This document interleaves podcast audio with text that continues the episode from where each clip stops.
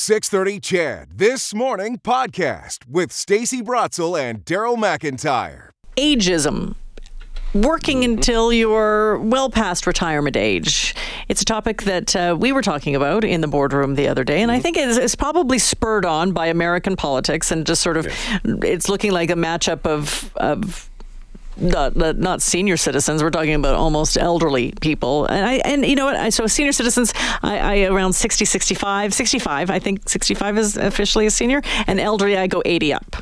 That in terms of my vernacular, Yeah. that's where I sit. Uh, and both of the, both of the presidential candidates that we have been talking about, Trump and, and Biden, are both around the same age. They're they're what uh, seventy-seven to eighty. Yep. Yeah.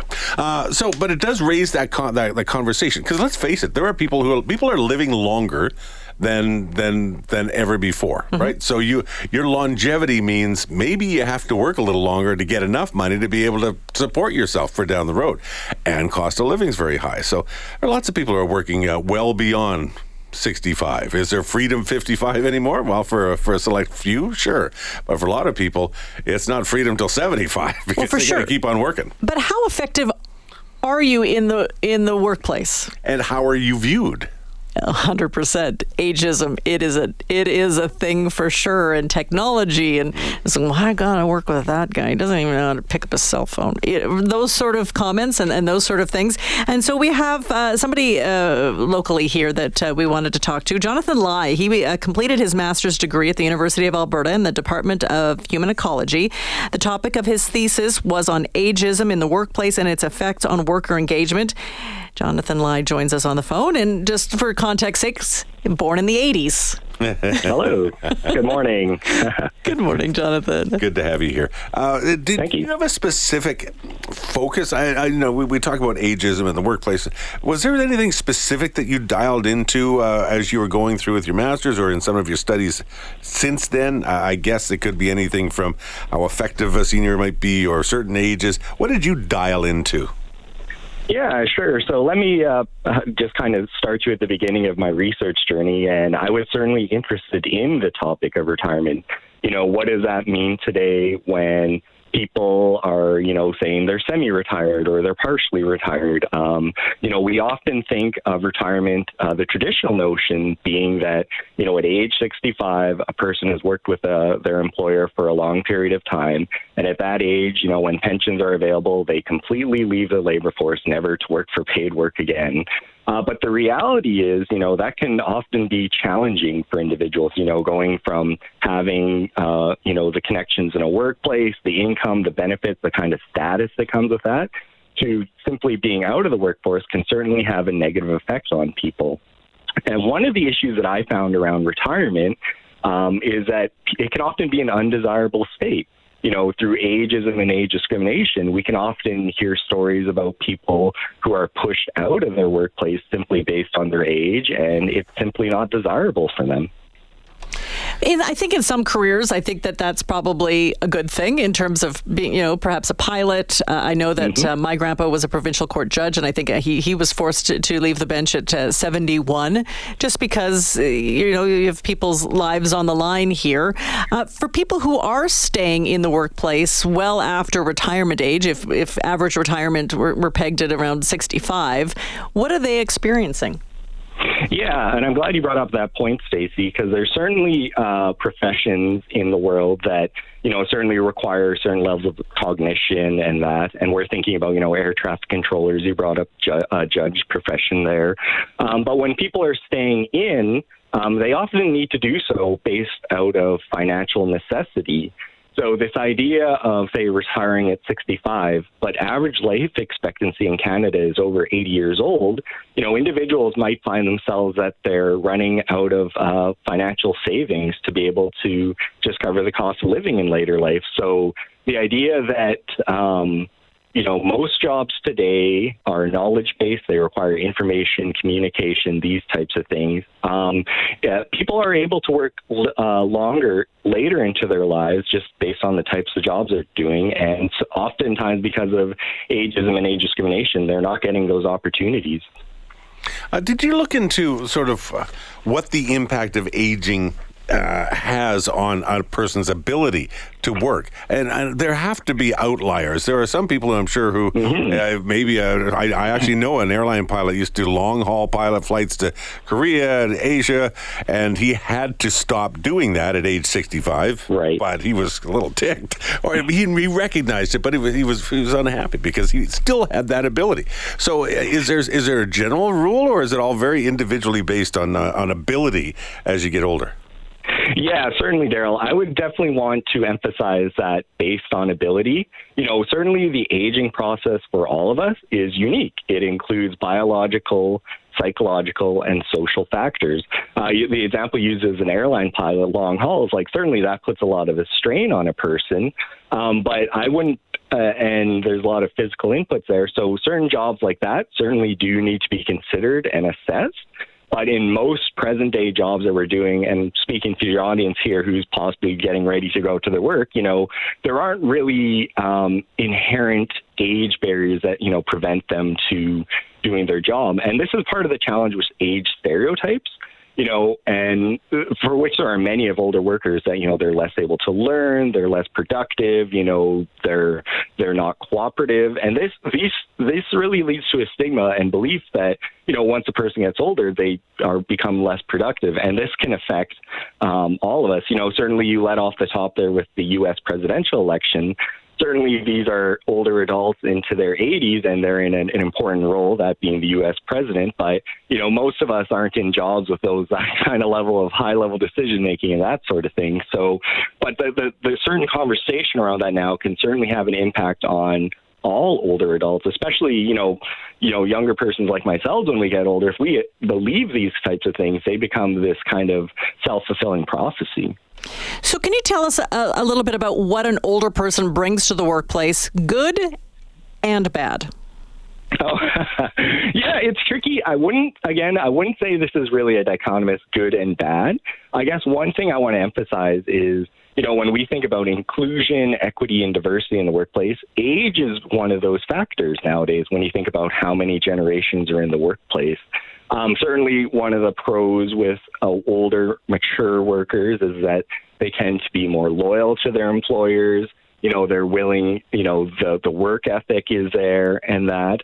Um, but I guess what I will kind of mention is that you know maybe some of the bad things that come up is uh, particularly around management. If you're not thinking that you know older workers can kind of take on these positions in your company, or they're not suited for these, these kinds of biases can actually limit the performance of uh, employers, particularly if they're not willing to hire older workers. And they come with a bigger paycheck too, don't they? Usually. Yeah, yeah, and this is kind of part of the concern that you know if I can hire, say, younger workers at a um, a, a lower rate than that, per- perhaps they'll stay around longer, and we can get more of that uh, productivity in the long run. But that really uh, negates, you know, the kind of uh, impact that you know individuals can, older workers can bring to a company, you know, even within that first year. Um, so thinking about those flexible work arrangements, you know, part-time arrangements, and even uh, you know partial retirement schemes, you know, you can still get uh, a lot of value about workers towards the end that are at the ends of their careers or near the ends of their careers. Well, let's face it, you have an awful lot of baby boomers that are sort of going into that system. Will there be enough uh, younger people to fill in an awful lot of jobs? You may just need mm-hmm. a lot more seniors to be able to keep on working and uh, and be able to respect the, that uh, that input. Right, and thank, thanks for bringing that up, Daryl. Because yeah, by the early 2030s, all persons of the baby boom generation will be age 65 and older. So this idea that you know that individuals who are, say, in their mid 50s, early 60s are just suddenly not being productive. You know, this stigma hurts all of us, especially when we need those, we want to retain those uh, skills and knowledge in our labor force. And you know, there's that there's that saying, and kind of, I, I, probably said it in my 20s a little too often. You can't teach an mm-hmm. old dog new tricks. You know what? I'm an, I'm an older dog now, oldish dog, mm-hmm. and yeah. you know what? You still can teach me lots of stuff. And I was surprised at all of the things that I could retain. Maybe I was a little slower and I needed a little bit more explanation on things, mm-hmm. but I still I still got it. Oh, certainly, yeah, and and that's it's really attitudinal Stacey. Yeah, but um, you think that you know if you're if you're willing to learn, you know, really look at the individual. You know, what are their learning styles? What kind of things interest them? And certainly those those kinds of old stereotypes can't keep teach an old dog new tricks. I mean, if we simply all accepted that, then we're simply just you know inevitable to that uh, that fate that you know we just aren't going to be as smart as we were when we we're younger, that kind of thing, and that can really affect our well being in a negative way. Yeah. And I'm not discounting anyone's feelings, but I refuse to accept that 50 is an old dog. So yeah, not gonna yeah, happen. yeah. No, certainly. When when a person becomes older, it's really variable. You know, um, Statistics Canada uh, says age 55 is when a person, a uh, uh, worker, becomes older. Um, but really, in the academic literature, it can range from 40 years old to 65 years old. There's no consensus on when older age starts. So, so it depends on the person. Uh, Jonathan Lai, this has been awesome. Thanks so much for your time. Appreciate it. Great. Thank you so much. All right, bye bye. Uh, Jonathan Lai is, uh, has a master's at the U of A in human ecology, really focusing in on ageism in the workplace, its effect on, on workers. Also, a volunteer with Age Friendly Edmonton's Ageism Hub. So he's he's seeing the world on a daily basis too. Yeah, and I did a deep dive into what changes aging uh, brings to a person in terms of cognitive changes, in terms of uh, complex memory, and uh, we'll dig into that coming up after this. I think you got uh, got really intense on the research in this area because of a, of a milestone birthday. Maybe you're just trying to look down the road. Is that the deal? Uh, well, no, I, but you know, when you're in your 20s, you're flippant, and I, I think we all experience. Um, um, we, we, probably fall victim to ageism in terms of laying it on other people who are like I can't imagine. My mom turned 50, right? Like it's like, oh my God, now I'm the same age as my mom when we mm-hmm. did that? What? Perspective. It, total perspectives and thinking, oh, they can't do this as well as I can in technology. And why do we give them a cell phone? They can't even find, you know, they can't even change the zeros on the VCR. back and the they day. still have VCRs. So I did do a, a bit of a dive in terms of, of how age affects us in the workplace. So, older people, slower to find words, recall names. They may have problems with multitasking, uh, mild decreases in the ability to pay attention. I'm sorry, what? Exactly. Yeah. With all the millennials and Gen, Z, yes. Gen Zs on their TikTok, please let's not let's not talk about attention spans. um, cognitive change is positive though for aging. Um, adults, older adults have larger vocabularies. Uh, they have greater knowledge of the depth and meaning of words than younger adults. And of course, they have experience, which is really important. You can't buy that. That's just, that just comes. You can't go to school for experience. Uh, my father-in-law is, is, a great example where these days, and, and, it happens to me too. It happens to lots of people. Sometimes he'll have difficulty finding the right word to explain what he's thinking. And so it's very easy at that point. Well, you can't find the. You're you're probably just confused, whatever. But no, what when he gets it out, he's absolutely right. It's usually about something technical. He was uh, he was in the Air Force. He fixed jets.